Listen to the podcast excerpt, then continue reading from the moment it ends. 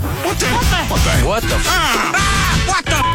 Time now for the KCMQ Morning Shag WTF News.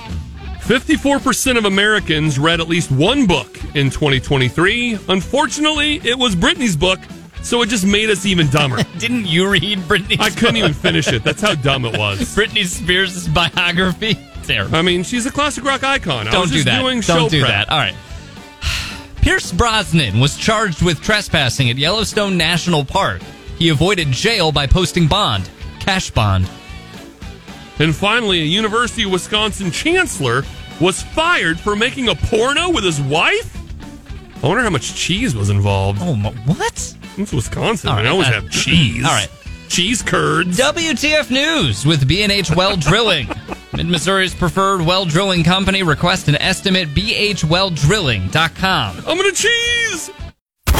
Thanks for listening to the best of the KCMQ Morning Shag podcast. Ah. oh my god! Are you crazy? Hear more from Shags and Trevor weekday mornings on Classic Rock 96.7 KCMQ and KCMQ.com.